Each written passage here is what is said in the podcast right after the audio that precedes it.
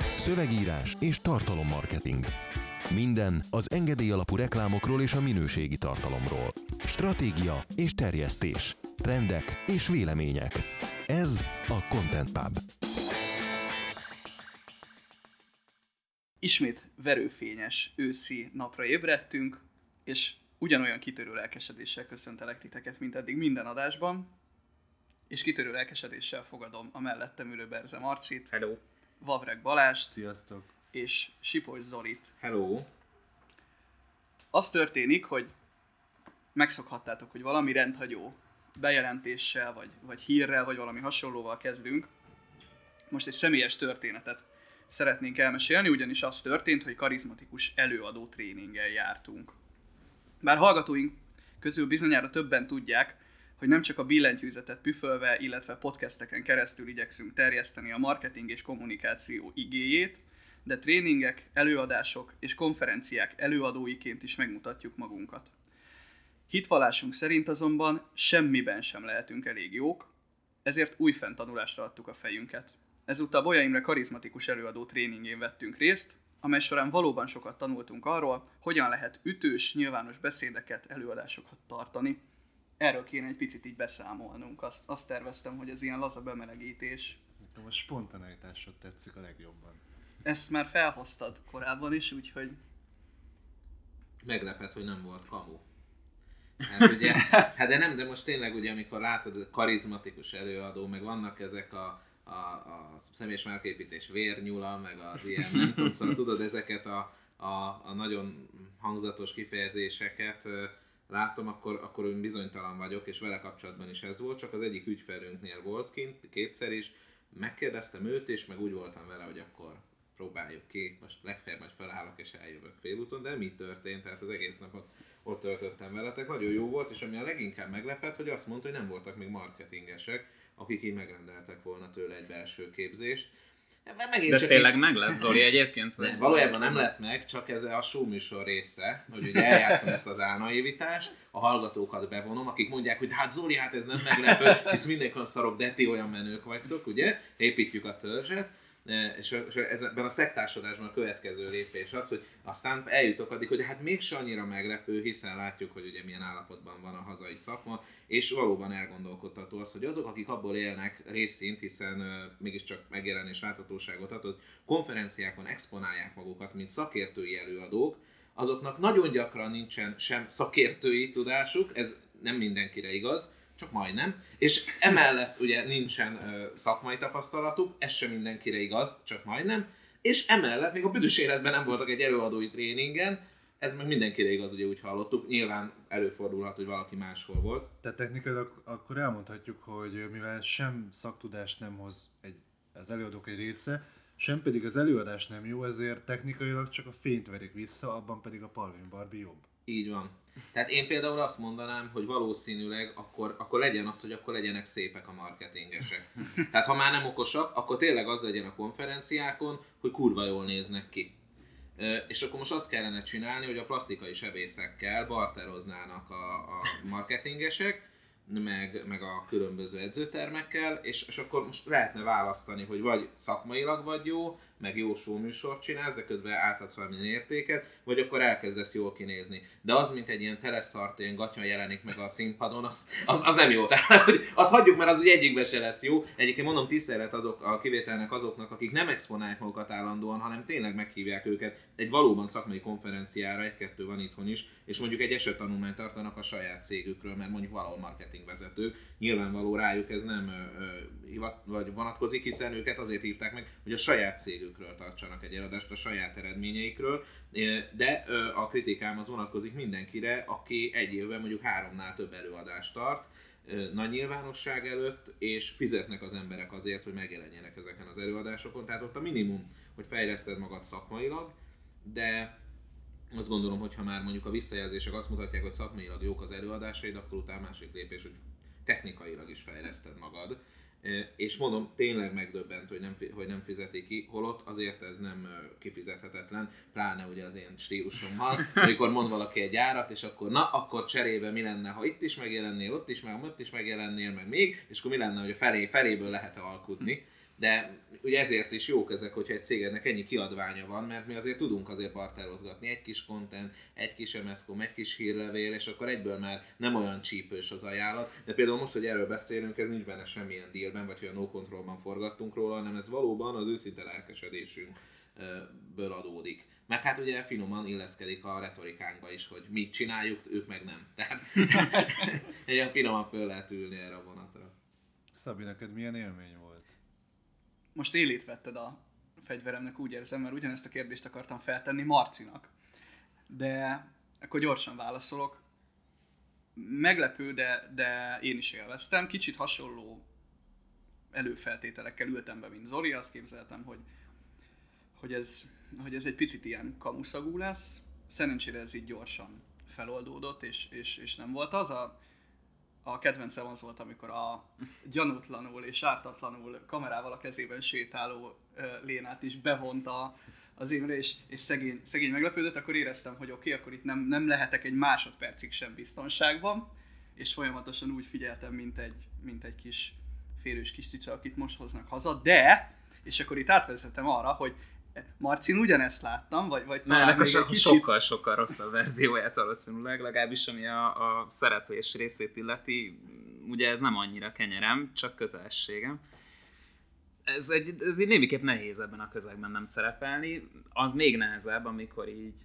Tehát kiállni 150 ember elé, most már úgy kezdem megszokni az érzést, de kiállni 6 ember elé, akik így veled dolgoznak, és nálad legalábbis belülről ez az érzés, az biztos, meg úgy általában szerintem ez azért megállja a helyét, hogy jobb előadók, vagy legalábbis rutinosabb, legalábbis a többsége. És akkor abból a 6-ból még az egyik első a Zoli, aki mindezt egy olyan arckifejezéssel tudja illusztrálni, amitől úgy, hát úgy elbizonytalanodsz, akkor inkább csak ezt mondom. Na, mindegy, szóval ezt így összegyúrod, plusz egy ilyen kurva nagy lámpalázat, és akkor így csinálj ilyen retorikai gyakorlatokat. Hát nagyon kellemes volt, tehát kurva szar volt, és azt láttam, hogy a Zoli ezt élvezi a legjobban talán az egészben, hogy na igen, tehát igen, jöhetünk komfortzónás fasságokkal, de igen, tehát ez így kurva messze volt a komfortzónától, vagy a komfortzónák eddig ismert határaihoz képest, és nem akarok poénokat lelőni, meg akit érdekel, az nyilván menjen el a tréningre, mert tényleg szerintem jó szívvel ajánlhatjuk, de hogy nagyon sok olyan rejtett hibára rávilágított, amivel nem voltunk tisztában szerintem. Igen, például azzal, hogy őzünk, és volt egy eszköz, amit azóta is előszeretettel használunk, vagy legalábbis én használok még otthon is, magamat figyelve, ami próbál például az őzésről leszoktatni, és most is 3-szor átgondoltam, hogy ne legyen ő ebben a mondatban, de még így is egy félbecsúszott. Tehát ezek rohadt nehéz dolgok, én például nem tudtam magam, hogy állandóan a földet nézem, miközben beszélek, de olyan csak alapvető másnaposan lépek föl. Puzsér vitában. Ja, igen, tényleg ott nagyon lefelé. Hogy konkrétan ott így a gravitációval küzdelem, nagyon komoly küzdelmeim voltak. Tehát így visszanézve a videó jeleneteit, így tehát kívülről is látszott, hogy milyen szar. De belül nagyon rossz volt. Tehát azt el kell mondanom, hogy nagyon, nagyon rettenetes volt, hogy világítanak rád, és közben azon gondolkozol, hogy most vége lesz, és 2 perce tart, és 1,5 óra lesz. Az szörnyű volt. De egyébként igen, én is azt láttam magamon például, nagyon sok olyan visszajelzés volt, amire nem számítottam. Például a plázsos előadás, hogy keresztbe volt rakva a lábam, mert ugye ott volt egy emelvény, vagy hogy hívják ezt? Pulpitus, köszönöm. Átlátszó pulpitus, amire mondta az Imre, hogy na azok tényleg mi értelme van. Tehát látnak is mögötte, de mégis elszeparál a közönségettől. De egyébként annyi értelme van a pulpitusnak, hogy nekem az nagy segítséget, hogy sokkal könnyebben adok elő, ha az van. Ez így alakult, viszont mögötte keresztbe tettem a lábam, és így visszanézve a videót, amire nem figyeltem, mert a stílusra figyeltem, hogy végre lassan beszéltem, stb. Tényleg ad egyfajta távolságtartást, ami egyszer-egyszer beleférne ez a gesztikulációba, de végig kicsit olyan volt, mint hogyha terébe szarnám az előadásomat. Holott nem, hát ez egyfajta védekező, vagy egy ilyen biztonságosnak tűnő pozíció, szóval mindegy, tényleg írtó sokat segít, és ő azt tetszett benne, hogy valódi tréning, tehát vannak feladatok is, meg visszanézzük saját magunkat. Tehát nem kell neki nagyon új dolgokat mondani, persze mond új dolgokat, meg struktúrája az eddig ismerteket is, meg felszíre hoz olyasmit, amiről tudhattál, de mégse tudatosult, de összességében azért mégis saját magadon keresztül tanulsz, és nem a többiekhez mérten, Ami nagyon fontos, mert ez azt jelenti, hogy egészen más problémákkal rendelkező, hogy más felkészültségi szinten lévő szakembereket és egyszerre tud, vagy embereket tud egyszerre trénelni. Mindenki magához képest fejlődik. És ő azt mondta, hogy nem vállal senkinek egy napos ilyen nagyon szuperintenzívet, mert ezek minimum két napos tréningek. Megértem azt is, hogy miért. Nyilván mi az időbeosztásunk miatt nekünk azt lett volna az igazán drága, két napig kell csinálni, de van ebben két nap, tehát azt lehetett érezni. Nekem az volt különösen jó élmény, vagy inkább ilyen felvilágosító, hogy van egy ilyen előadói eszköztárad, vagy igazából az, ahogy megszoktad, ahogy előadsz, és a legelső bemutatkozós, egyperces gyakorlatot még úgy csináltad, mert nem tudtad még máshogy. Uh-huh. És a nap folyamán a különböző gyakorlatokkal eljutottunk oda, hogy amikor ezt a felolvasós gyakorlatot kellett csinálni, akkor már így minden lebomlott benned, amit így gondoltál arra, hogy te hogyan olvassol föl, és hogyan beszélsz, és hogyan artikulálsz, és majd meg bolondultál attól az érzéstől, hogy van valami, ami eddig valahogyan ment, és most csomó mindenre figyelve már nem így megy, meg egy csomó hibádat előhozta, és a végére, ezen így átküzdötted magad, a végére pedig, ezt nagyon nehéz megítélni, de érzésre máshogy és jobban adtál elő. Nyilván nem tudtad az összes hibádat kijavítani egy nap alatt, mert azért ez egy hosszabb folyamat, de az mindenképpen a tréning számlájára írandó, hogy nagyon sok olyan hibára rámutatott, vagy ráébresztett, ami már beléd éget, hogyha már 10-20-30-on pár tucat előadáson túl vagy, és nem figyelsz rá. Azért az előadásokban, és azt mondom, alá tudjátok támasztani, az a nagyon nehéz, hogy egy csomó mindent, amit öntudatlanul csinálsz, akár a hétköznapi beszélgetésekben, azt a színpad az fölnagyítja, mert ott nem egy csoportban ülsz, hanem ott van 150 ember, és ki vagy világítva. Ott fikázol az azért úgy sokkal súlyosabb. Meg nem minden való oda. Meg eleve, amikor fölmész egy színpadra, azért az egy kicsit más tudatállapot, mert tisztában vagy az, hogy ott vagy, beszélsz minden mozdulatodnak, de közben meg annyi mindenre kell figyelni. Van az előadásodnak egy éve arra, hogy hogyan mozogsz, meg hogyan nem, meg a hangsúlyozásod, meg ott van a közönség, és reagálsz rájuk. És közben ezek az öntudatlan dolgok, például az, hogy őzöl, vagy keresztbe teszed a lábad, vagy esetemben, hogy egy félmaratont lejárok egy 10 méteres színpadon is. Szóval ezek azok, amikre nincs agyi kapacitásodban figyelni. Az a jó, amikor okos órával adsz elő, és mikor lejössz, akkor látod, hogy már számolja a lépéseket, és így a szép, még egy kicsit, hajrá, már megvan a napi cél vele. És aztán csak egy ilyen 2 négyzetméteren tartottál másfél óra előadást. De amit mondtál, Balázs, az arra annyiban rákapcsolódnék, hogy reflexiós képességedet növeli, ez nem tudom ezt most jól elmondani.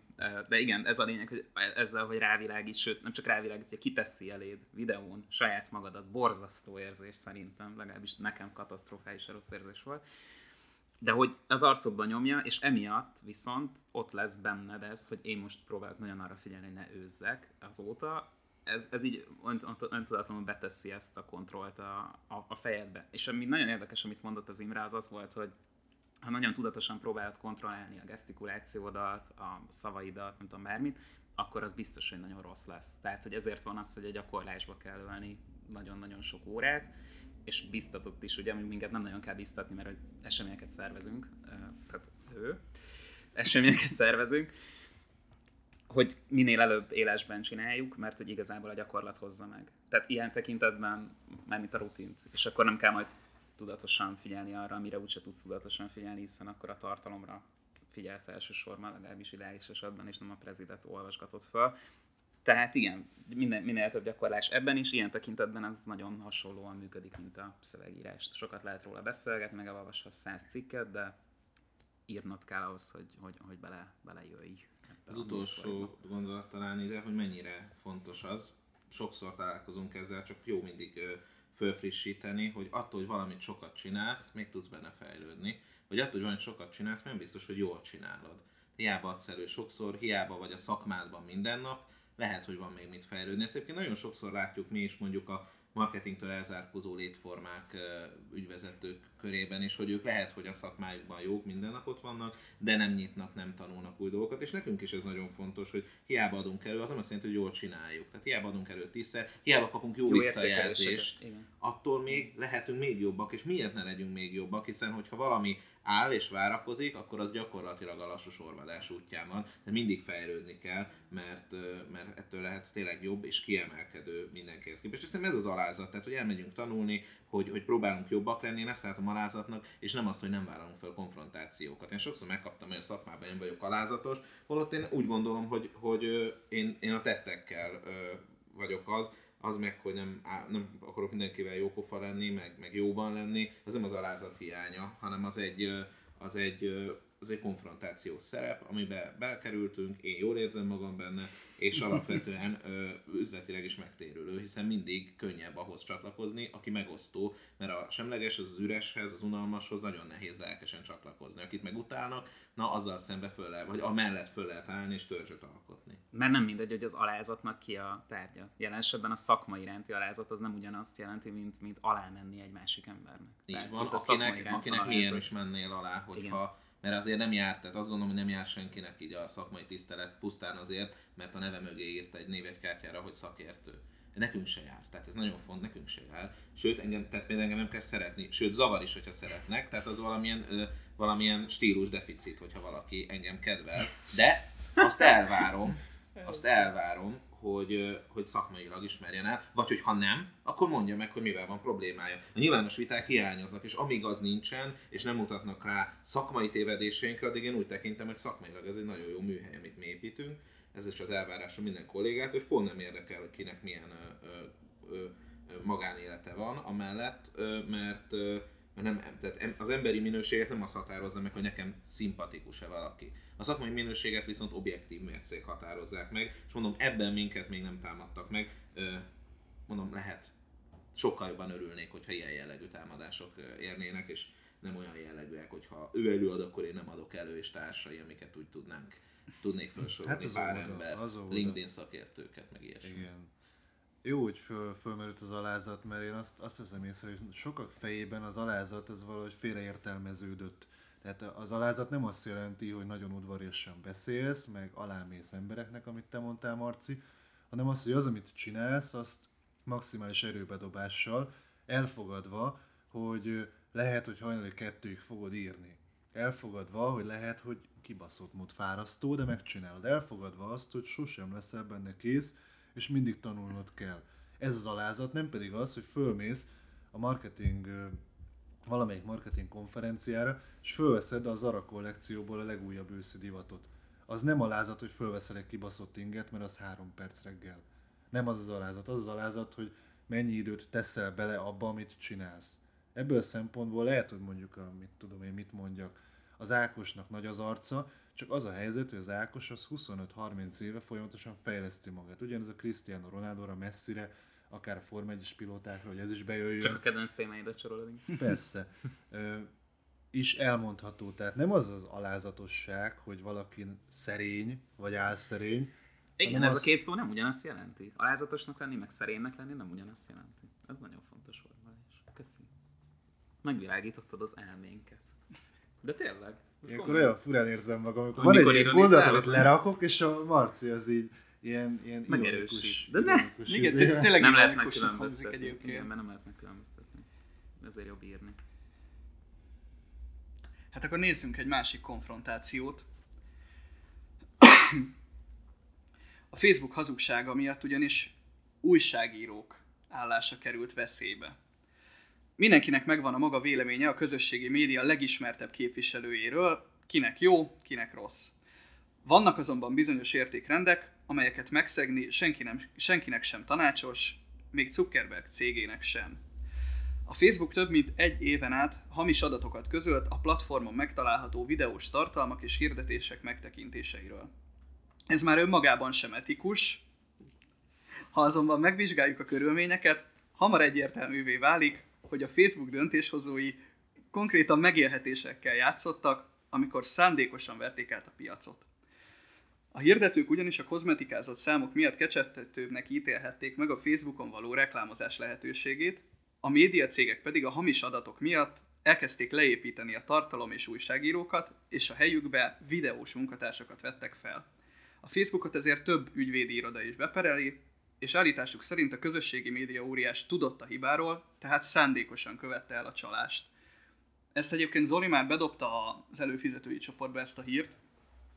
Azért hoztuk be a pubba, hogy akkor újra egyrészt felelevenítsük, nem annyira bonyolult ez a szó, de most mégis beletört a bicskám, illetve ezért csak, hogy újra felelevenítsük. De jó, jobb az egyrészt másrészt. Igen, látom azt a pillanatot, vagy úgy mondom, hogy sort, ahol a tranzisztorok kiégtek az agyadban. Ó, az már nagyon rég megtörtént. Ki fogjuk tenni, az lesz a nyitókép. Az a nagyon szórakoztató egyébként a Facebookon, meg úgy általában az ilyen gigászat cégekben, hogy van az a szint, amikor már te nem bűncselekményeket követsz el, hanem igazából botlásokat. És nem nagyon érnek utol.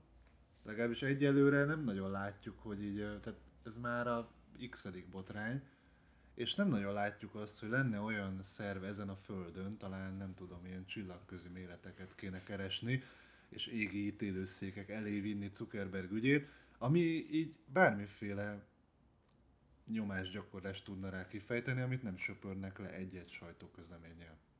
Egyébként a hír magyar forrása Qubit, qubit.hu, ez a 444 műhelyéből kialakult tudományos, de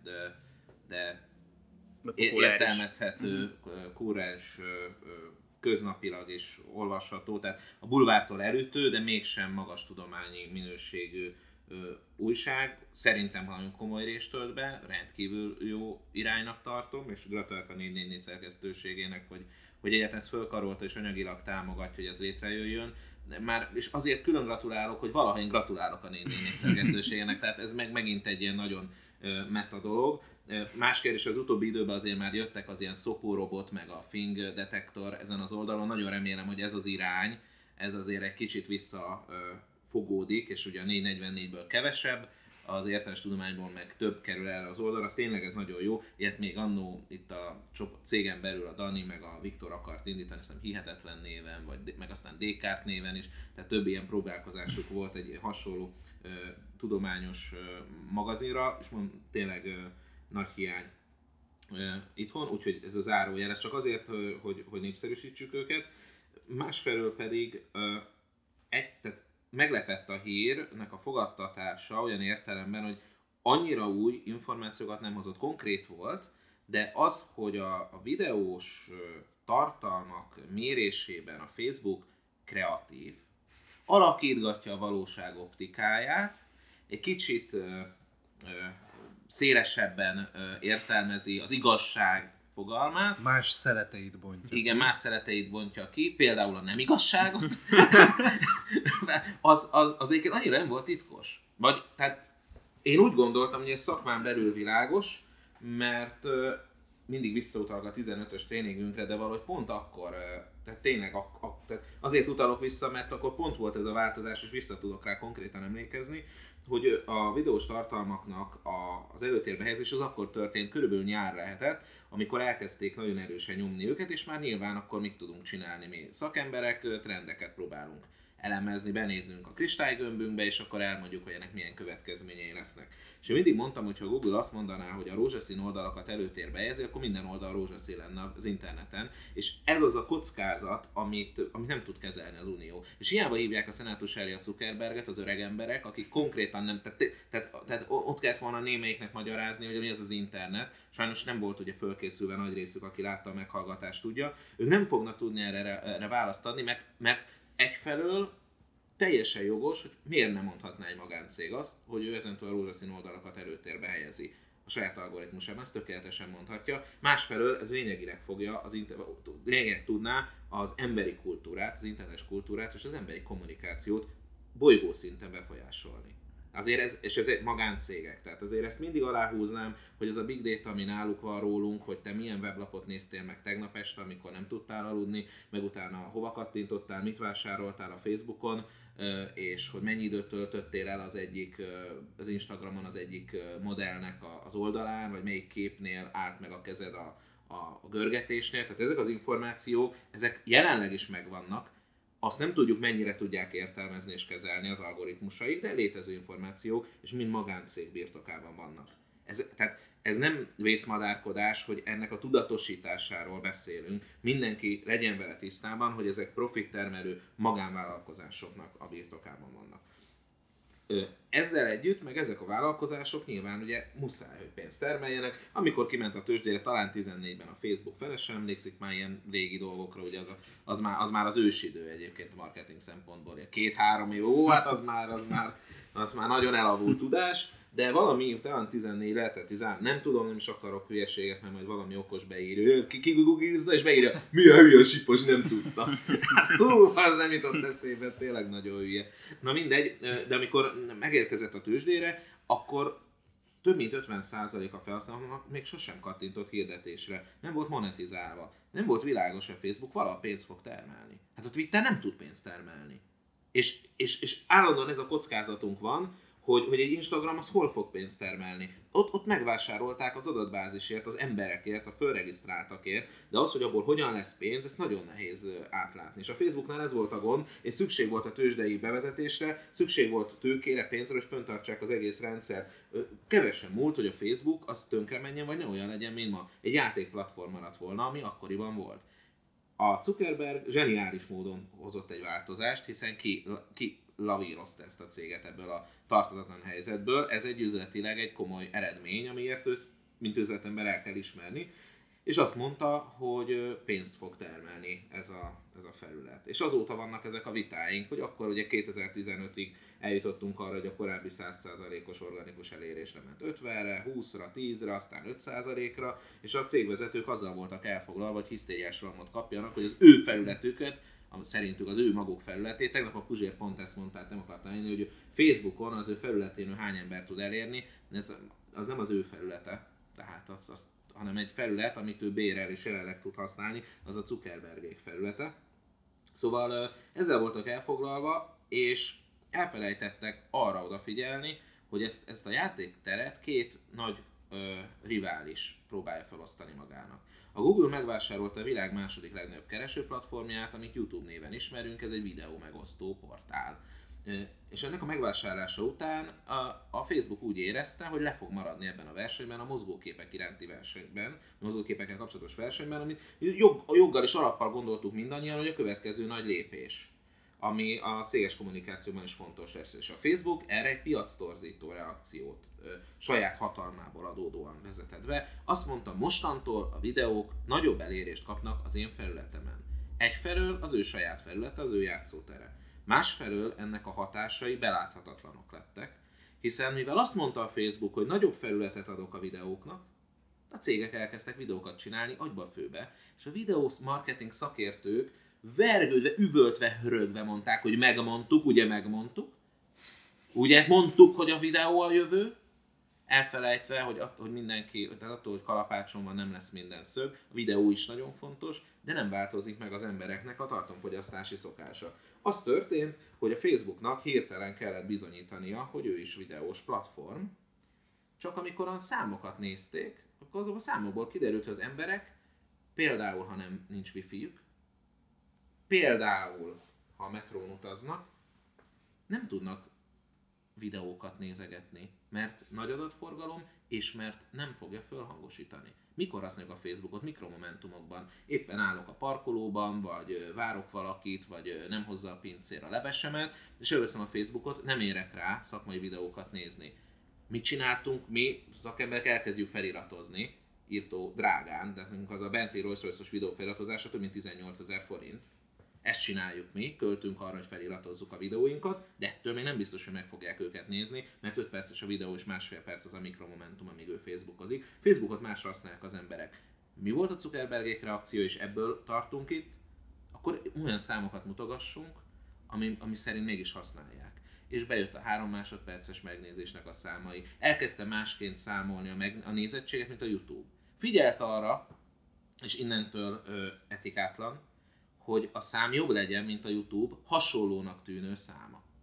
De nem ugyanazt mérte, csak hasonlóan nevezte el. A megtekintés nem igazi megtekintés volt. Tehát a kérdés, hogy mi számít megtekintésnek az, amit a YouTube, de én azt gondolom, hogy az, amit addig a szakma annak tartott, most mindegy, hogy a YouTube miatt, vagy azt gondolta a szakma. Más lett a megtekintés, más a bevonódás, és egy idő után ugye azt láttuk, hogy nagyon működnek a Facebook videók. 5-6 ezer ember is megnézi, míg a YouTube videónkat 1500-an. Igen, 5-6 ezer embernek indult el a telefonján, ment 5-6 másodpercig, amíg az alatta lévő posztot olvasta.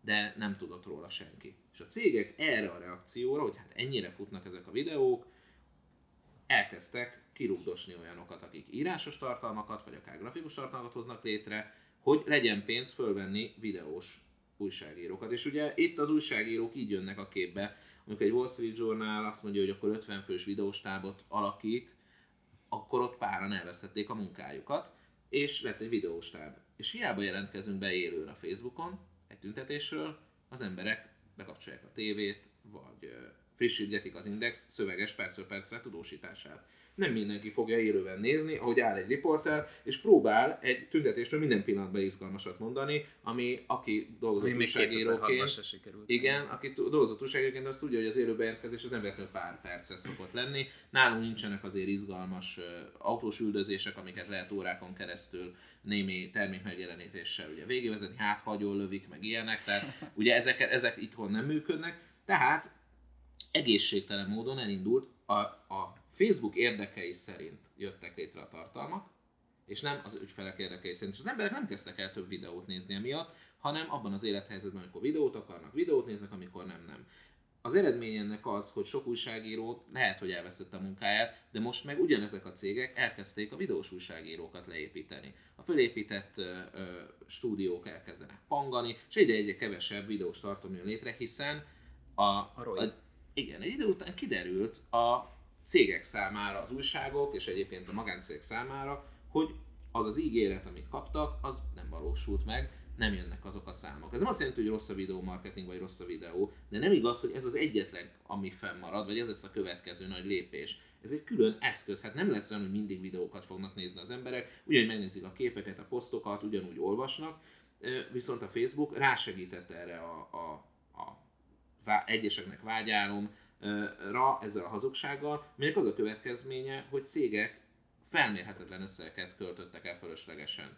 Elvesztették újságok a munkájukat, nyilván az újságíró számára ez volt a döbbenet, ezért írta meg a hírt, de tegyük azt hozzá, hogy ezek a cégek fizették ezeket a hirdetéseket, amik hamis adatokból származtak, létrehoztak videóstábokat, létrehoztak videóstúdiókat, és talán többet investáltak, mint amit kellett volna. Lehet, hogy elég lett volna a 2 S8-as telefon, növettek egy drónt, megvettek egy kamerát, és már elköltöttek 1 millió forintot. Ez így gazdasági kárt okoz azoknak az országoknak, ahol ezek a cégek működnek, és világszerte működnek ilyen cégek. Na ilyet csinál egy Facebook, amikor csak a saját érdekeit nézi, úgyhogy ez egy ilyen cég, és Mark Zuckerberg egy ilyen személy, egy üzletember, aki a döntéseinek a következményével azért nem lett tisztában, mert soha senkinek nem volt az üzleti életben ilyen fontos, vagy ilyen hatalmas döntési lehetőség, ami ennyi embert befolyásol. Egyetlen mondat még, mielőtt átadom Marcinak a szót.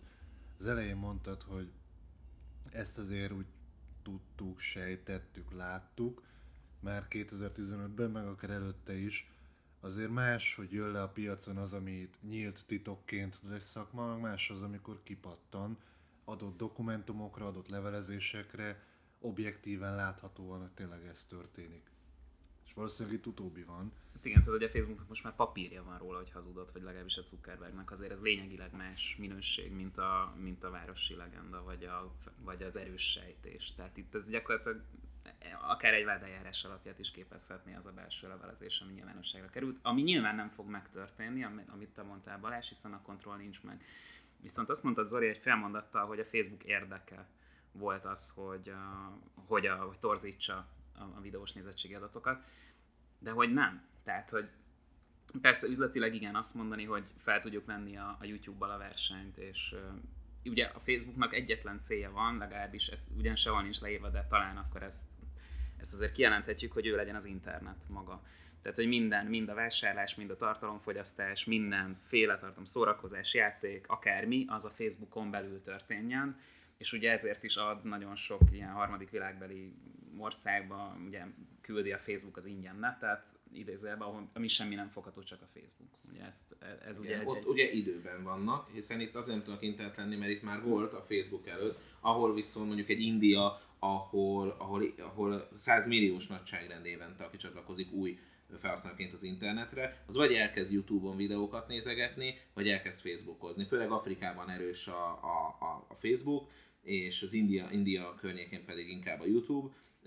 Ez véremenő harc megy, hiszen nincs hova növekedni. Tehát csak ezek azok az emberek, akik még kattintanak hirdetésekre, akik új, jelentős méretű piacot jelentenek, és itt nem tud internet lenni egy Facebook, hiszen már volt, amikor ő megjelent, de azokon a területeken, ahol eddig egyáltalán ez a technológia nem volt elérhető, ott, hogyha ő jelenik meg először, és őt ismerik meg, akkor ez fog történni. Vannak egyébként erre már jelek, vagy kutatások és figyelmeztetések, hogy nagyon sokan nem tudják megkülönböztetni, hogy a Facebookon vannak, az interneten vannak, hiszen őnekik az internet, maga a Facebook, kapnak egy telefont, kapnak internetet, fölregisztrálnak, és minden tartalmat ott tudnak nézni. Egyébként más funkciókat is kapnak, mint amit mi kapunk itt az európai kontinensen, vagy akár Amerikában. Facebook egészen más arcát mutatja nekik. És nyilván ezért is van arról szó, hogy hogyan lehetne műholdról internetet sugározni az ilyen területekre. Ez nem világjobbító szándék, bár előadják, hogy ez nem világjobbító szándék, nekik nem most azonnal kell Facebook, és ez majd megjavítja az életüket, hanem a Facebooknak azonnal kell még pár százmillió ember, akit be lehet csatornázni, mert ezeken a piacokon, ahol most erős, tovább növekedni nem tud, hiszen majdnem mindenki ügyfele. Illetve gyengül. És ezt akartam mondani az érdekben, hogy ez érdeke volt a Facebooknak, és azért mondom, hogy nem, mert a control jelen esetben, talán furcsa lesz, nem fölülről jön a Facebookra, hanem alulról. És méghozzá két csatornából, a felhasználói oldalról, illetve a hirdetői oldalról. Tehát amit az Zoli mondott, hogy a vállalkozók ugye hisztériás rohamot kaptak a csökkenő elérések miatt, akkor ugye egy döntési helyzet volt, megfizeted-e ugyanazt az elérést, vagy sem. Amiről beszéltél is, Zoli, egy videóban, hogy ugye a Facebook nem jár, illetve arról, hogy ez tulajdonképpen akár még jó is lehet, hiszen megszűri a potens szereplőket a hirdetői téren. Ez az egyik. A másik, hogy ugye emellé, ha mellé tesszük a hír mellé tesszük azokat a statisztikákat, amik az újabb, tehát az Y alatti, Z, illetve alfa, meg nem tudom milyen generációknak a Facebookhoz való viszonyulását nézzük, akkor ugye van egy elvándorlás, most már szemmel látható mennyiségről beszélünk, ami tűnik el a Facebookról, és ezért is van rászorulva a kenyai meg az indiai felhasználókra a Facebook, hiszen valahogy ezt mutatnia kell, hogy ez itt nem lesz, tehát hogy nem omlik össze a rendszer. Viszont ezért nem gondolom azt, hogy az érdeke volt ez a torzítás, miközben látszólag igen, hiszen fel kellett mutatni a Google-vel szemben valamit, de végső soron itt a hirdetők és a felhasználók átbasszásáról beszélünk, illetve megerőszakolásáról tartalmilag. A felhasználókat megerőszakolták tartalomfogyasztási szokásaikban, a hirdetőket meg simán átbaszták. És ez, mivel ez a kettő az, ami igazából a Facebookot életben tartja, ezért nem gondolom, hogy ez egy jó lépés volt, és hogyha eljutnak a cégek oda arra a felismerésre, amire már rég el kellett volna jutniuk, hogy a saját felületeikben gondolkozzanak, a saját médiájukat építsék, és egyfajta kiadóként tekintsenek magukra, akkor lesz a Facebook igazán nagy bajban. Mert onnantól nem tudja az én vagyok az internet koncepcióját megtenni, vagy végrehajtani olyan tökéletesen, mint ahogy most erre képes. Tehát én itt a Facebook kontrollját azt alulról látom, illetve belülről, mert azért azt is tudjuk hozzá, nem tudom, hogy ebben a hírben szerepelte, de hogy most egyre több. Tehát ugye ezt gyakorlatilag Facebook alkalmazottak robbantották ki ezt a botrányt. Illetve a belső levelezésben ugye világosan ott van, hogy az osztályok azon üzengetnek egymásnak, hogy hát ez nagyon vicces ez a Márk, hogy miket hazudik a szenátus előtt, csak hogy ugye mi ezt már egy éve, fél éve, másfél éve tudjuk. Ezeket a cégeket, mivel lassan állammá válnak, egyébként a saját állampolgárai, tehát a munkatársai fogják tudni a legkönnyebben megbuktatni. A Google-nél is látjuk, éppen most oké, hogy ez a MeToo-val kapcsolódott össze és a szexuális zaklatásokról szól, de ott is azt látjuk, hogy a Google-nél sose volt sztrájk, és most igen. Tehát ez a menő startup valami ugye átalakult egy hatalmi gépezetté, és ez a saját belső ellenzékét is megteremtette. Tehát ezeket a cégeket belülről, illetve alulról fogja vissza majd valami, nem felülről. Egyébként valószínűleg nagyobb náluk a nem pániknak mondanám, inkább aggodalomnak, mint amit kifelé mutatnak, ugyanis amit mondtál, hogy a fiatalok elvándorolnak, ez főleg Amerikában nagyon megfigyelhető. Ez nagyobb probléma, mint amit talán a hallgatóink gondolnak erről, mert a hallgatóink lehet, hogy látják azt, hogy én miért posztolok a, mit tudom én, a PewDiePie-ról, meg arról, hogy a T-Series-zel mit versenyeznek a YouTube-on, meg miért hallgatunk különböző olyan zenéket, amiket amúgy nem hallgatnánk, meg miért töltögetünk le ennyi applikációt, meg miért vagyunk Instagramon már 2 éve, meg miért figyeljük azt, hogy merre mennek a fiatalok. És erre a válasz nagyon egyszerű. Az, hogy amerre a fiatalok mennek, valószínűleg az a jövő. Nem feltétlenül minden platform befutó, nem fog minden zene megtapadni, hogyha ilyet lehet mondani, de valamelyest azért valamelyik útvonal lesz a befutó, amit a fiatalok használnak.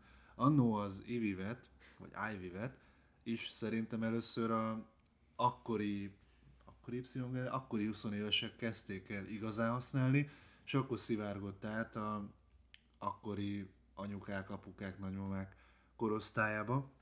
Ugyanis arról van szó, hogy amikor egy platformon megjelenik a nagymamád, akkor ez a platform az már sem nem trendi, sem nem új, sem nem tudom, tehát ilyen görbe előtti, vagy ilyen... Az már lefelé szálló ágban van, igen, valószínűleg. Nem feltétlenül, de már nem az a legújabb dolog. Tehát, hogyha... A késői adoptálók is megjelennek, tehát akik már csak tényleg a nagyon nagy tömeget követik, akkor ott már az nem egy trendi dolog, ez biztos, hogy kijelentett. Tehát marketingesként, és ez kicsit vállalkozóként is azért valamelyest, amennyire lehet, meg kell jósolnunk a jövőt. És ez nem olyan jóslás, mint a Harry Potterben a trilónia proféciákkal, mert ilyen nem lehetséges. Az lehetséges, hogy meglévő trendekből következtetsz egy valószínűsített jövő útvonalat.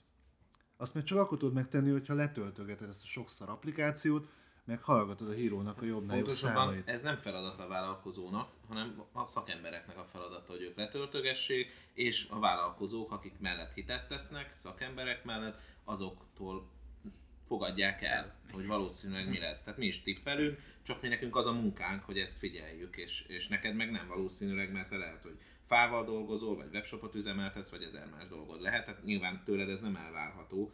De egyébként meg, hogy ez nem a távoli jövő, mert ez mindig olyan elméletinek tűnik. Na, de amikor a mi cégünk indult, akkor 15 éves kisfiúknak éppen feljegyzett a kis kukikájuk, azok most 22 évesek, és egy cégnél lehet, hogy junior marketinges pozícióban vannak, és ők lehet, hogy minket be tudnak vinni abba a cégbe, beajánlani, vagy tud beszélni a cég marketingvezetőjének arra, hogy te figyelj, lehet, hogy itt vagy 10 éve, de azóta lett egy olyan, hogy content marketing. Van egy új szemlélet. Tehát tehát muszáj vagyunk most kommunikálni, mert azért az, hogy 5-10 évre előre tervez, azért nem lehetetlen. Tehát, hogyha már hiszel a vállalkozásodban, meg magadban, ez a minimum, meg úgy feltételezed, hogy élni fogsz 10 év múlva. Érted? Tehát, hogyha mondjuk nagyon-nagyon súlyos agydaganatod van, akkor nem. Tehát akkor ez már annyira nem, de akkor szerintem nem a vállalkozásra vagy elfoglalva, hanem akkor valószínűleg így megpróbálod most kimaxolni a lehetőséget, beszélsz az emberekkel, a családoddal, és akkor valószínűleg egy egészen más élethelyzetbe kerülsz meg egy életállapotba, de azért mindannyiunkban benne van ez az én halhatatlan vagyok érzés, amiről tudjuk, hogy nem igaz, de ezzel együtt meg jó így élni, és ugye el tudom magam képzelni 20 év múlva. Tehát én nem azt gondolom, hogy lesz egy agyi katasztrófám 2 év múlva, amikor jövök föl ide 6-dikra, mert nem lesz lift, és megdöglöm, mert a 105 kilóbat nem tudom fölhozni, és gurulok majd le, és majd megtaláltok engem büdösödve aznap este, ahogy mentek ti le. Tehát, hogy ezt én nem így képzelem el. Most nyilván itt lehetne fogadásokat kötni, meg ugye esélyeket latolgatni, de én azt gondolom, hogy 20 év múlva is mondjuk élni fogok, és emiatt fontos nekem, hogy 20 év múlva azok az emberek, azok ugyanúgy vásároljanak tőlem. Nyilván az én ügyfeleim is idősödnek, de jönnek újak. Ez természetes, hogy előre figyelsz. Egyébként meg könnyű azt mondani persze, hogy a cégek szavaznak, de azért mit tud csinálni egy KKV, hogyha... Tehát most azt mondja, hogy na, akkor most megbüntetem a Facebookot, és akkor most nem hirdetek rajta. Szóval az a bajom ezzel, hogy általában én azt mondom, persze a pénzünkkel szavazunk, mi is befizetjük nekik azt a jó néhány 100 000 forintot havonta, annak ellenére, hogy kritizáljuk őket, de én például nem hiszem, hogy megtehetem azt, hogy itt hagyjam a Facebookot, én azt érzem, hogy ez üzletileg nem lenne egy felelős döntés, sem a kollégákkal, sem az ügyfelekkel szemben, hogyha ezt meghoznám. Azt gondolom, hogy ez már egy akkora hatalommal bíró csoportosulás, ahol már nem nekünk KKV-knak kell döntéseket hoznunk, és akkor most azt mondani, hogy akkor mi most 25-en azt mondjuk, hogy mert egyszerűen nem ér semmit, ez szúnyogcsípésnek se elég számukra, hogy lelépjünk, és szerintem KKV-ként kénytelenek vagyunk használni. De nem a lelépés, hanem hogy mire használod, ha ott vagy, nem? Tehát, hogy azért abban viszont óriási különbség van, hogy te mondjuk csak hirdetéseket égetsz 100 000-ekért a Facebookon, vagy a Facebookon tartod össze azt a közösségedet, ami mondjuk túlélne egy post Facebook kort is. Hát ez így van, között igen. Ez a lényegi különbség. Igen, el tudjuk elképzelni, hogy azok az emberek, akik most egy belső csoportunkban vannak, azok más felületen is ott lennének, valószínűleg igen, 80%-okat át tudnánk migrálni egy másik csoportba, és folytatnánk. Ez a túlélésnek egy nagyon fontos eszköz, hogy ilyenkor Noé bárkáját tudjunk virtuálisan átcsolni, és mindenféle állatból tudjunk berakni, és akkor menjünk tovább, és akkor nem Facebook, hanem valami végkontakt, vagy ilyen, nem tudom, mi lesz a kötelező 5 év múlva, ugye ezt nem tudjuk. Igen, de lehet, hogy a Badunál lesz, nem tudom ezeket, de az a lényeg, hogy ezzel együtt ez tényleg csak a mi felelősségünk, annyi beszéljünk róla, mert ez már azt gondolom, hogy állami és nemzetközi együttműködésektől függ, hogy mennyire tudják. Amellett, hogy én még nem vagyok hív annak, hogy piaci folyamatokat az állam befolyásoljon. Csak mégis az van, hogy itt már a nemzetközösségeket érintő kérdésről van szó, de ez azért vita, és azért van bennem is az ellentmondás, mert ez új az emberi történelemben. Tehát ilyen nem volt, ezt fel kell ismernünk, hogy ilyen jellegű hálózat nem volt, ami az embereket ilyen mértékben összekötötte volna. Régen az nem volt annyira gond, hogy a telefonközpontos néni az mondjuk úgy mit szeretett, vagy délután kicsit bepityókázott aztán. Tehát, hogy ez volt ugye a legnagyobb probléma, és akkor délután nem lehetett ezt intézkedni, vagy hogy a postás bácsi mit csinálta, vagy nyugaton, ez senkit nem nagyon izgatott, vagy ott 50 embert érintett. Itt azért egy kicsit más, hogy embermilliárdokról beszélünk, és emiatt is nehéz fölfogni ennek a jelentőségét. És talán ide tartozik egy kicsit, ami szerintem meglepő volt, hogy a Marketing Kommandó, pontosan Wolf Gábor kiírta, hogy ők ott hagyják a Facebookot, és már nagyon keveset fognak posztolni, csak kampányokat, azt mondta, meg egy-egy videót, és átmenek Instagramra.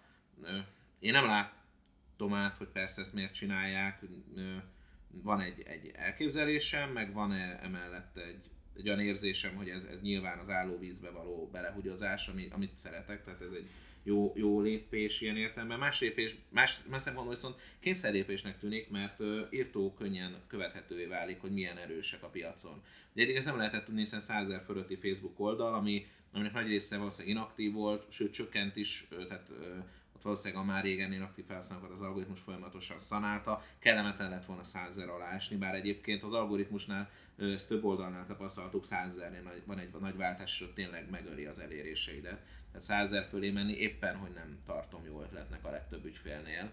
Nem is reális, de nem tartom jó ötletnek. A 100 000 like fölé átlépni, az onnantól elkezd drága lenni a játék.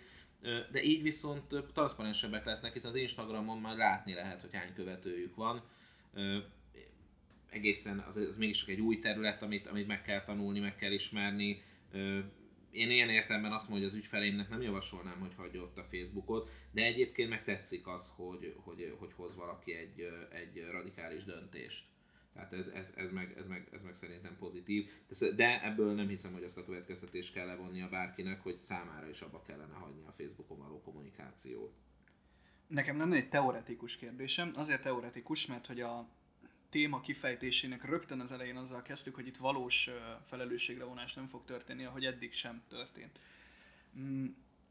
Sem a hivatalos szervek, sem a vállalkozók, illetve a Facebook felhasználók nem fogják megbüntetni a Facebookot, ez egész valószínű. Vagy legalábbis ezt nem nagyon fogja megérezni Zuckerberg. Az én kérdésem az arra vonatkozna, hogyha mégis megtörténik ez.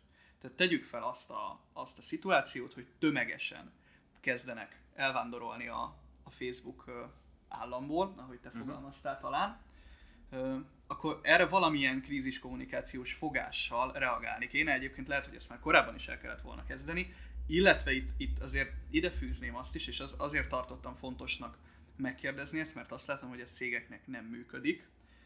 Személyes példa, a hétvégén Blizzcon volt, nem hiszem, hogy mindenkit, sőt, kevésbé hiszem, hogy itt a hallgatók tudják, hogy mi az a lényeg, hogy ilyen a Blizzard a világ egyik legnagyobb, leghíresebb játékgyártó cége megcsinálja a saját komikkonját. Tehát ott összeülnek az emberek, és akkor bejelentenek ilyen újdonságokat. És felrobbant az internet, mivel hogy a Blizzard kiállt az egyik legnagyobb játékának bejelentésével, a Diablóval, igen. Ők előre szóltak, tehát hogy én azt képzelem, hogy ez nem rossz, előre szóltak, hogy ne várjatok nagy bejelentést, és nem is történt, bejelentették, hogy mobiljáték érkezik. Bocs. A hardcore Diablo fanok erre úgy felháborodtak, mint ahogy a Facebookon lévő vállalkozóknak, usereknek fel kéne háborodniuk, amikor egy-egy ilyen buli kitör, és a Blizzard szemmel láthatóan nem tudja lekezelni. Kommenteket töröl, újra feltölt videókat, illetve ott a kedvencem a kérdezfelelek résznél megkérdezték a bejelentéstevő kollégát, hogy ezt komolyan gondolják-e, meg ott húrogás volt, meg akármi, és a csávó visszakérdezett, hogy nektek nincs telefonotok. Tehát látjuk, hogy a krízis kommunikáció nem működik. Hogy lehetne egy olyan helyzetet kezelni, hogyha a Blizzard razúdított shitstorm, az mondjuk a Facebook felé is elindulna. Várjál, hogy még a kontextust hadd adjam meg. Annyi történt, hogy az a felháborodás, a Diablo az egy tök jó játék, ezt mindenkinek ajánlom, akinek van 3 hónapnyi elégetni ideje. Azt hiszem, ilyen 90-es évek közepén jött ki az első rész, 2000-es évek legelején a második. Másodikra nagyon durván rá lehet függni, királyjáték, tehát én nagyon kevés játékkal játszottam, de ezzel sokat. És ez mindig is PC játék volt. Ez hagyományosan. Meg eleve, mert olyan jellegű játék, ezért mobilon én még nem is tudom elképzelni, hogy hogyan lehet úgy, hogy az ne sértse meg azt, amiről szól ez az egész. Tehát, hogy valami olyan játékmechanikákat kell beletenni, amit valószínűleg fognak csinálni, hogy ez mobilon is működjön, de egyelőre elképzelhetetlen, meg igazából kicsit olyan, hogy mint hogyha ilyen van valami, ami tehát nem tudom, ilyen szentségtörésszerű dolog. Igen, de ez picit olyan, bocs, hogy szabad bevágok, csak azért kell, hogyha már kontextusban helyezzük, beékeljük ezt.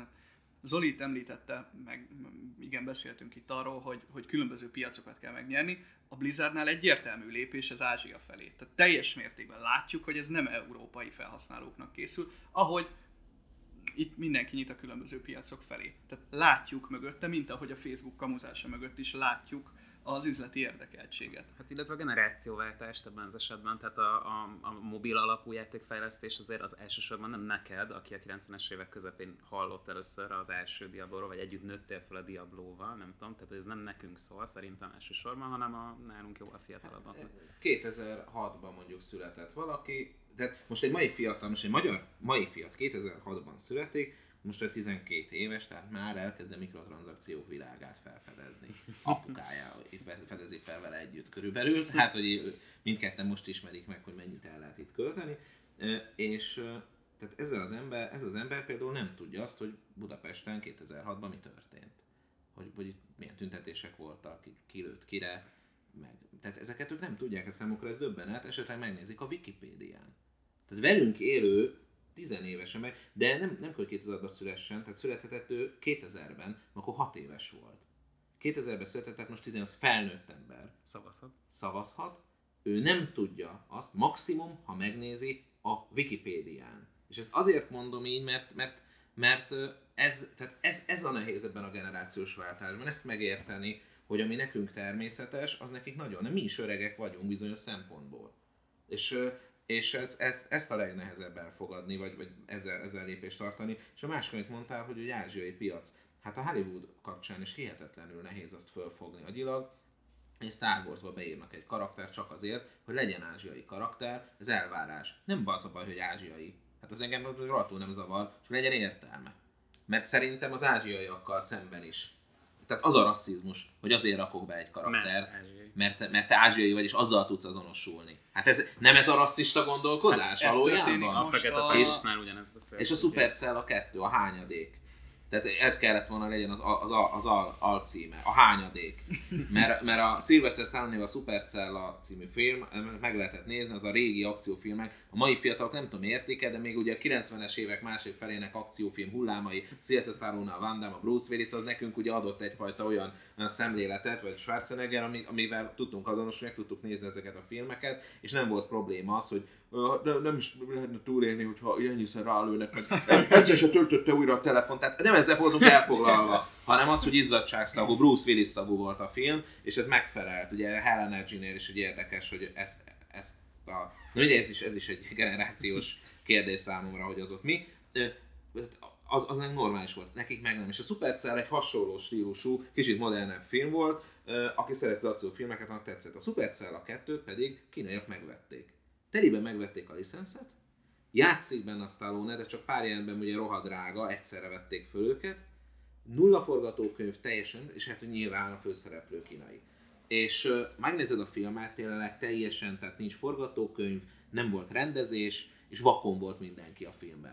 Tehát mindenki vakon volt, és ebből lett egy film, mert a kínai kormány azt gondolja, hogy fontos az, hogy ők megjelenjenek a nemzetközi, a hollywoodi szférában, és nekem ez végülis tök mindegy, bár kivettek a zsebemből 2 mozijegynyi pénzt, tehát most népszerűbbek nem lettek ezáltal a szememben, de ez is egy kulturális probléma. Tehát ahogyan a globalizálódik a világ, ugye erre sokan azt mondják, a válasz a multikulti, amit egészen nem pontosan tudom, ez mit jelent, mert hogy egyszerre rakjunk egy helyre sok kultúrát, tehát igen, tehát mondjuk így az eddigi történelmi mintákból adódóan ez mindig izgalmas, tehát az tény, ugye egyből Darwin is csettintene egyet, nem az összes kultúrát egy helyre, aztán nézzük meg mi lesz. Tehát hogyha lenne, az UFO-k csinálnának, az idegen lények csinálnának egy valóságot, az ez lenne. Tehát így beraknának mindenkit egy helyre és röhögnének, ahogy így menne a bantó a nem tudom izével, meg jönnek az amerikai gépfegyverekkel, és itt tényleg tök izgalmas lenne, hamar vége lenne a műsornak, de biztos, hogy... Hát erről szól a való világ egyébként, meg a Big Brother, meg a hasonló, erről kéne szóljon. Igen, csak nem mindegy, hogy egy villaszintjét csinálod, vagy egy komplett kontinens szintjét. Hát legyen tényleg való világ. Tehát, igen, hogy ezzel nem tudunk mit kezdeni a globalizmusban, ezekkel a kulturális ütközésekkel. Hogy egy olyan, tehát egyszerűen egy filmnek meg kell változtatni a forgatókönyvét, mert az ázsiai piac nagyon jelentős. És ez most elért a játékiparhoz, ez most a közösségi médiahálózatoknál is jelen van, hogy olyan más kultúrákhoz kell őket igazítani, amiket mi nagyon nehezen értünk, hiszen nem ismerünk. Tök furcsa nekünk, hogy a kínaiaknak teljesen normális, hogy csak telefonon fizetnek, már bankkártya sincs. Úgy ez tök menő, tehát ez nem egy rossz, tehát nem értsetek, nem azt mondom, hogy rossz kultúra, vagy hogy tehát a másság az önmagában nem rossz, de az egy teljesen új dolog. Óriási kihívás ennek a globalizált cégeknek, hogy megtanulja, inkulturalizáljon, és megtanulja, hogy abban a kultúrában, ott például a chat programoknál milyen elvárások vannak, és ezért inkább fölvásárolják őket, és akkor azokat beépítik saját magukhoz. És ez normális is, ez üzleti kihívás, de közben nekünk meg mindennapi kihívás, hogy azokat a kultúrákat megértsük és elfogadjuk. Csak miközben a filmben azt látjuk, hogy hát ez fura egy kicsit, vagy miért kellett ide egy kínai szereplő, vagy miért. Tehát ez csak furcsa. Addig a fiatalok meg az idősek között ennél sokkal nagyobb ütköző zóna van, hiszen ők meg velünk élnek. Folyamatosan itt vannak azok a fiatalok, akiket könnyű lenne lenézni, vagy azt mondani, hogy hülyeség, amit szeretnek, de közben pedig valahogy egy lapmuszpapírként megmutatják azt, hogy valószínűleg milyen irányba megy el az érdeklődés, mert a fejlesztések nem azt szerint mennek, hogy kitaláljuk, hogy mit szeretnének az emberek, lefejlesztjük, és majd ők azt elkezdik szeretni, hanem ha eltaláljuk és tényleg szeretik, akkor elkezdjük rájuk szabni. És az összeszolgáltatás az elkezd úgy működni, ahogyan a felhasználói azt használni szeretnék. És mivel a fiatalok általában az early adopterek ezeken a területeken, ezért befolyásolják az egyes szoftverek és felületek működését, hogy ők azt hogy szeretik használni. Ezért próbáljuk őket megérteni. Mert ők velünk élnek, míg a más kultúrák azok a globális világban nyilván velünk élnek és hatnak ránk, de a mindennapi életünkben nincsen olyan befolyásuk. Visszacsatolnék az eredeti kérdéshez, hogy hogyan magyaráznánk meg a bizonyítványt, hogyha a Facebook erre kérne minket. És azért nehéz. Kommunikációs stratégiát rögtönözzünk a Facebookra. Nem, abszolút. Ez azért nehéz, mert ugye ott, ahol a Zuckerberg az egyszemélyi királyként működik, ugye magánál tartja a részvények 51%-át, ott tehát nehéz a problémát megoldani egy olyan közegben, ahol a probléma kialakult. Tehát itt a krízis kommunikáció az valószínűleg csak a probléma elfedése, hiszen nehéz találni egy olyan felelős szemét, akinek mondjuk a lemondása az egy kellő lépés, elég erős lépés lenne arra, hogy visszaállítsa a bizalmat. Nyilván Zuckerberg lenne ilyen személy, aki nem fog semmilyen körülmények között hátralépni, ezt többször egyértelművé tettem, még hiába kérik a befektetők, a részvényesek, ő ezt nem teszi meg. Illetve hiába is tenné meg. És amellett meg nincsenek más karakterek a cégnél, aki most ki tud állni, elég ismert, elég hiteles ahhoz, hogy súlya legyen annak, tehát a bocsánatkérésnek súlya legyen. Ezért szerintem nagyon nehéz lenne most itt krízis kommunikációs jó forgatókönyvet összehozni, ugyanis hiteltelen a Facebook, és ezt a hiteltelenségét helyreállítani írtó nehéz, mert miért is hinnénk nekik, amikor gyakorlatilag a Facebooknak semmilyen pozitív tevékenysége nincsen. Ad egy platformot, amit szeretünk, meg használjuk, már aki szeretés nyilván, de ez önmagában ez nem egy pozitív, ez nem a közjót szolgáló szívbéri cselekmény, hanem ez egy termék. Ez annyira szívbéri, mint a Coca-Cola löttyöt árul, vagy a párnahuzatos cég párnahuzatot, tehát ebben nincsen szívbériség. A Facebooknál nem tudunk felfedezni olyan dolgot, ami valóban érdek nélkül szolgálna valami felső. Tehát nem tudjuk azt mondani, hogy Facebooknak van értékrendje, akkor így mondom. Mert azt nem tartom azért értékrendnek, hogy például most a máltai Máltai X-faktorban az egyik szereplő az kiállt, és azt mondta, hogy ő homoszexuális életet élt, de megtért, és már nem él homoszexuális életet, mire a Facebookról és a Googleről, a YouTube-ról minden videót töröltek, ahol csak ennyit műsorban, ez leadta a tévé, ahol ez megjelenik, a máltai kormány kiadott egy közleményt, hogy Máltán tisztelik és szeretik az elvásságot, holott egy ember saját maga, tehát minden nyomás nélkül tett egy tanúvallomást, de azt mondta, hogy ő homoszexuális volt, de úgy döntött, hogy most nem. És emiatt a Facebookon, ha föltöltöd ezt a videót, fontosan letörlik. A 777 blog, keresztény blog megosztotta ezt a cikket, hogy ez történt a tévén, letörölték a bejegyzést a Facebook. Letörölt egy bejegyzést, ahol egy ember beszélt arról, hogy ő hogy él. Nem egy szélsőség, nem a kuruc infó volt, hanem a máltai tévében, egy X-faktor című műsorban. Mindenfajta érték szigorúan tilos, tehát az teljesen tilos. Nyilvánvalóan jó, bizonyos dolgokat lehet, más dolgokat meg egyáltalán nem lehet, ezt eldönti ez a magáncég, de semmilyen olyan értékből nem táplálkozik, mert azt tudom mondani, hogy Facebooknak ez az értékrendje, nem tudok ilyet mondani. Mondanak szavakat, tehát kim vannak a Pride-on, meg vannak ezek a... De én nem hiszek abban, hogy emögött van valódi értékrend. Ezek kimért statisztikai alapú döntések, ez egy gépezet, ami azzal foglalkozik, hogy pénzt keressen, és emiatt nulla a hitelessége. Pont nulla. És a nulla hitelességre krízis kommunikációt építeni, az a nullát szoroz meg akár mennyivel, és nézd meg mennyit kapsz. Annyit ér.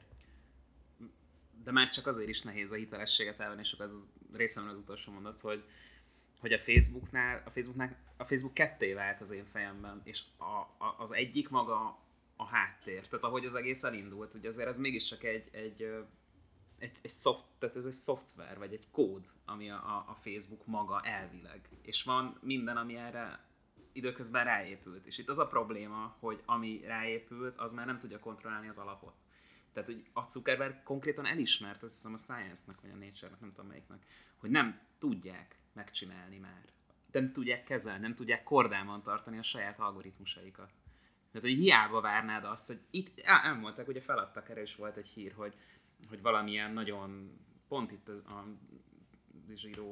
zsinagóg elleni merénylet előtt valami nagyon ilyen fehér felsőbbrendűségi szöveget, és lazán átengedték ugye pedig az tényleg nettó gyűlöletbeszéd volt, tehát nem arról beszélünk, amit az előbb mondtál Zoli, hanem tényleg egy ilyen nettó gyűlöletbeszédről, és simán átment a rendszeren.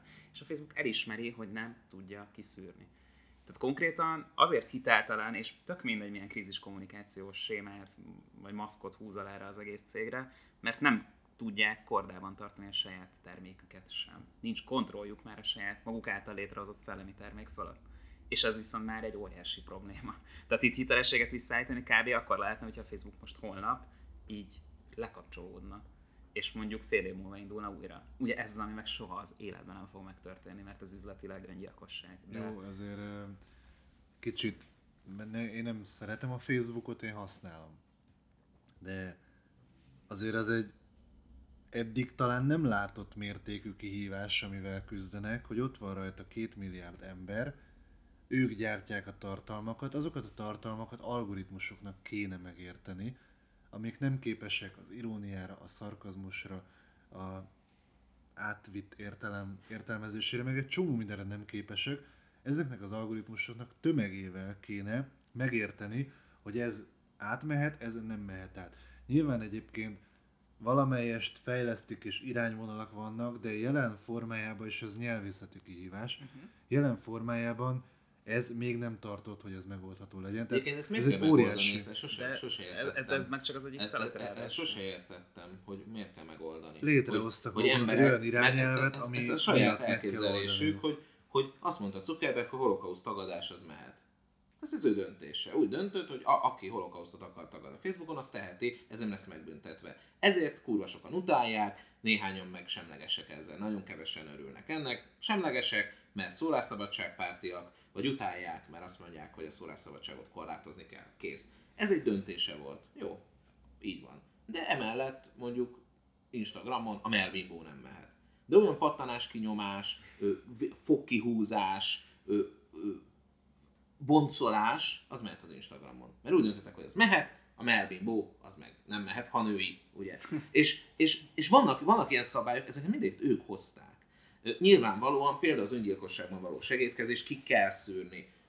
Több ilyen eset volt a élőben közvetített öngyilkosságok esetén, nyilvánvalóan ezeknél lehetőség szerint ki kell szűrni, hogy lehet, vagy élőben közvetített balesetek esetén nyilván utólag az Instagram is lép és eltávolítja a videót, vagy merényleteknél, ez teljesen természetes, azt gondolom, hogy ez valamilyen szívünkbe ért erkölcsi parancs szerint ez oké. De az, hogy valaki leírhassa a véleményét, ott maguk lavírozták be magukat a faszerdőbe azzal, hogy kitalálták, hogy ők majd megmondják, hogy mit lehet és mit nem. Igen. Hát inkább azt lehessen, hogy megvédeni tudjam magam, ami az utóbbi időben, javukra legyen mondva, az elmúlt egy év erről szólt, a moderációját inkább tud magad megvédeni. A Facebook tájékoztat többször felületeken, hogy hazaklatás áldozata vagy, mit tudsz tenni, hogy tilts le valakit, ha törölsz egy barátot, nem fogja megtudni, és a többi, és a többi. Tehát próbálj edukálni a közönségét, hogy figyelj, mi nem tudunk téged meg, nem tudunk egy safe zone csinálni egy olyan helyen, ahol 2 milliárd ember van, akinek mindnek van véleménye, rossz napja van, fáj a hasa, provokatív személyiség, meg van őrülve, szélsőséges, teljesen mindegy, de itt emberek között vagy, nem mi védünk meg téged, védd meg magad, ezek az eszközök vannak. És szerintem ez az irány lett volna eredetileg jó, nem pedig megpróbálni húzni egy határt, hogy mi ízléses, meg mi ízléstelen. Mindig lesznek ízléstelen emberek, és az, hogyha azt megtiltod nekik, azzal csak elrejted ezt a problémát. Tehát amikor megtiltod, hogy föltöltsön, például nem lehet föltölteni a Defense Europe nevű hajót létrehozó, ez egy közösségi finanszírozásba létrejött hajó, amely az európai vizeken visszatart migránsokat hozó tutajokat gyakorlatilag. Ezt az emberek összeadták a pénzt, és van egy ilyen hajó, ezt egy mozgalom csinálja. A mozgalom logóját nem lehet feltölteni a Facebookra, ez egy lambda. Ez le van tiltva. Tehát nem tudod feltölteni, mert ez egy új jobboldali mozgalom, és úgy döntött a Facebook, hogy ezt ő nem szeretné támogatni, hogy valaki erről. Én ezt nem tartom jónak, ugyanis ettől még ezek a személyek ugyanúgy ott lesznek a Facebookon, használnak majd más logót, és méltatlannak is tartom. Szerintem rossz irányba ment el akkor egy magáncég, amikor azt gondolta, hogy neki embereket minősítgetnek a véleményük. Mint a Google ugyanebbe beleesett, amikor embereket azért rugott ki, helyeztek más pozícióba, vagy akár helyeztek előnybe, mert mondjuk nők. Ugye ez is kiderült, hogy nagyon sokan úgy kerültek pozíciókba, hogy női kvótát kellett tartani egy cégnél, ahol most tök őszintén én hiszek, tehát én a kreatív kontrollon is hiszek a női kvótában, hogy hátuperáltatjátok magatokat. Tehát ott akkor nem itt ülhetünk 50-50%-ban nagyon nyugodtan, nem azért ül itt senki, mert férfi egyébként. De azt gondolom, hogy ezek a problémák, amikor nincs értékrend, és mégis megpróbál valamiféle policy-t felhozni, és mivel nincs miből táplálkozzék, nincsen egy forrása, mert ugye nem hisz semmiben, innentől teljes zavar az egész, és a Barionnak a túlaja írta ki nemrég, az egyik alapítója, letiltották, pedig aztán neki volt másságos profilképe, meg nagyon nagyon elfogadó volt, és akkor írt egy nagyon régi hozzászólásában, valakinek írt valamit, teljesen normális stílusban, és mondja, hogy persze, de ezt valószínűleg csak az olyan fizika buzik tudják, mint én. És kapott egy tiltást, ugye buzi kifejezés miatt, és teljesen megdöbbent, és azt mondta, hogy és most fölháborodott, hogy a szólásszabadság hiánya miatt az oldalán, hogy hát ez mi, hogy valakit ezért letiltanak, pedig őt ateistaként már annyi támadás érte a Facebookon. Tehát az emberek mindig azt érzik, hogy őket támadják a Facebookon, az nem legegyszerűbb az lenne, hogyha buzi szóra senki nem kapna tiltást. És akit zavar valami miatt, az magán vizsgálja, hogy engem miért zavar az, hogy egy random ember mondjuk azt írja, hogy mocskos buzi. Mert most itt nem ezt írta az illető egyáltalán, de mivel ezt tilos írni, ezért a indiai paki az ugye csak azt látta, hogy ezt a négy betűt tilos, mert ez magyarul csúnyát jelent, és letiltotta az embert. Miért nem az van, hogy akkor magamban megnézem, hogy ez engem miért zavar, miért foglalkozom egy ilyen ember véleményével, és akár mondhatjuk, oda is írhatjuk neki 10-100 ezeren, hogy ez nem elfogadható, mert mindenki egy gyönyörű kis pillangó, és mindenki értékes, de ha azt megtiltjuk, hogy elmondja, attól nem lesz igazunk. És szerintem ez volt egy nagy tévedés. Mondom, az utóbbi időben, mintha szembenéztek volna az, hogy a valóságot azt hiába próbálják megtörni, az nem fog megtörni. Az emberek gondolatait jelenleg ilyen módszerekkel, erőszakos módszerekkel nem tudják átírni. Azokat sokkal lassabb módozatokon kell csinálni, azon is küzdenek, dolgoznak, de az nem a tiltás, soha nem a tiltással fogják megváltoztatni az emberek véleményét. Valószínűleg azért látjuk ezeket a problémákat, mert egy korszakhatáron vagyunk. Az a nagy, nem is tudom, hogy hazugságnak mondjuk el, vagy inkább ilyen fura értelmezésnek, hogy amikor megjelent a Facebook, meg ezek az oldalak, akkor közösségi médiaként kezdtünk el hivatkozni rájuk, de lényegében semmilyen módon nem összehasonlítható egy klasszikus szerkesztett kiadvánnyal az, ami a Facebookon történik, mert az előbbinek van szerkesztője, szerkesztői irányelvei, meg az a klasszikus szerkesztő irányelveket betartotta, amit egy ember, aki föltölt egy videót, egy posztot, egy bármit, nem fog betartani, szoroz meg 2 milliárddal. Nyilván mások vagyunk, van, aki inkább PC, van, aki nem annyira PC, van, aki leírja, hogy fizikabuzi, van, aki leír gyűlöletbeszédet, és az egész káoszt szerintem először megpróbálták a klasszikus szerkesztői irányelvekkel kezelni, meg egy kicsit nyakon öntve ezzel a korszellemmel, ezzel a mi mindannyian tudjuk, hogy az inga melyik irány, tehát inkább ez a baloldali, a szólásszabadsághoz baloldalian hozzáálló és aképpen értelmező dologgal, hogy ami úgy fogja föl, most nagyon-nagyon leegyszerűsítem, mert látom Marci arcán, hogy ezen még 2 órát tudunk beszélgetni, hogy, és ami a törvényekben is kezd megjelenni, hogy mindent lehet, kivéve azt, ami másoknak kárt okoz. És ez a másoknak kárt okoz, vagy másoknak szabadságát sérti dolog, az a csúszós lejtő, amin elkezdtünk mozogni, hogy holokauszt tagadást már nem lehet Németországban, azt nem tudom, talán Magyarországon is tiltja most már, és kezdik beemelni az európai jogrendbe ezeket. De van még egy csomó olyan, terület, ami mellett érvelhetnél. Sokan sértegették, ugye? Szóval van egy csomó olyan terület, amit, hogyha ezt nem lehet, akkor de ezt miért lehet, és akkor ugye eljutunk oda, hogy igazából van lesz egy csomó ilyen kis szigetecske, ahol nem lehet kitenni a lábunkat, és itt ez 2 milliárdos főskálázásnál ez így megbukik a jelenlegi eszközeinkkel. Amit mondasz, hát Zoli, az egy országban, tehát az örmény népírtás, például ez megtörtént, tehát ezt jelzem, hogy volt egy örmény holokauszt, amit egyes országban mondjuk így most tagadnak. Egyes olyan országból is tagadnak, akiknek így a vezetői eljönnek Magyarországra, és a magyar miniszterkel találkoznak. Olyan is történik, hogy egy beiktatásra elmegy a magyar miniszternek a fiával, tehát ilyenek történnek. Közben abban az országban mondjuk, nem akarok most megint mondani pontatlan számot, hogy miközben megvédjük Európát, az iszlámtól, azért ott van egy 100 millió muszlim. Tehát 80 millió, igen. Bocsánat, igen. Féltem, hogy itt egy 20 misit tévedek, mert nagyon nem mindegy, mert 80 az pont elfér. Tehát az pont, de hogy ezt csak azért mondom, hogy nyilvánvalóan nem fekete és fehér semmi, és nem is szeretnék demagógnak tűnni, de milyen nehéz egy olyan portállal dolgozni, ami mindenhol jelen van, ahol mondjuk Törökországban Tehát Törökország nem fogja elismerni az örmény népírtást, a világ többi felén elismerik, majdnem mindenhol, de akár a vitatott területek a Közel-Keleten nagyon érdekesek, vagy Oroszország kapcsán egy nyesztermenti köztársaság, és még mondhatnánk nagyon sokat, vannak jelenleg is a világon vitatott területek, vannak olyan államok, amelyeket nem ismer el az államok jelentős része, mondjuk Izrael van olyan országot, amit nem ismer el, vagy van olyan, Koszovó. Vagy mondjuk most nagyon modern Koszovó esete, nyilván nem egy Sváziföldre gondolok, mert ott mondjuk az annyira nem fontos a Facebook szempontjából, de ezekkel lépést tartani gyakorlatilag lehetetlen.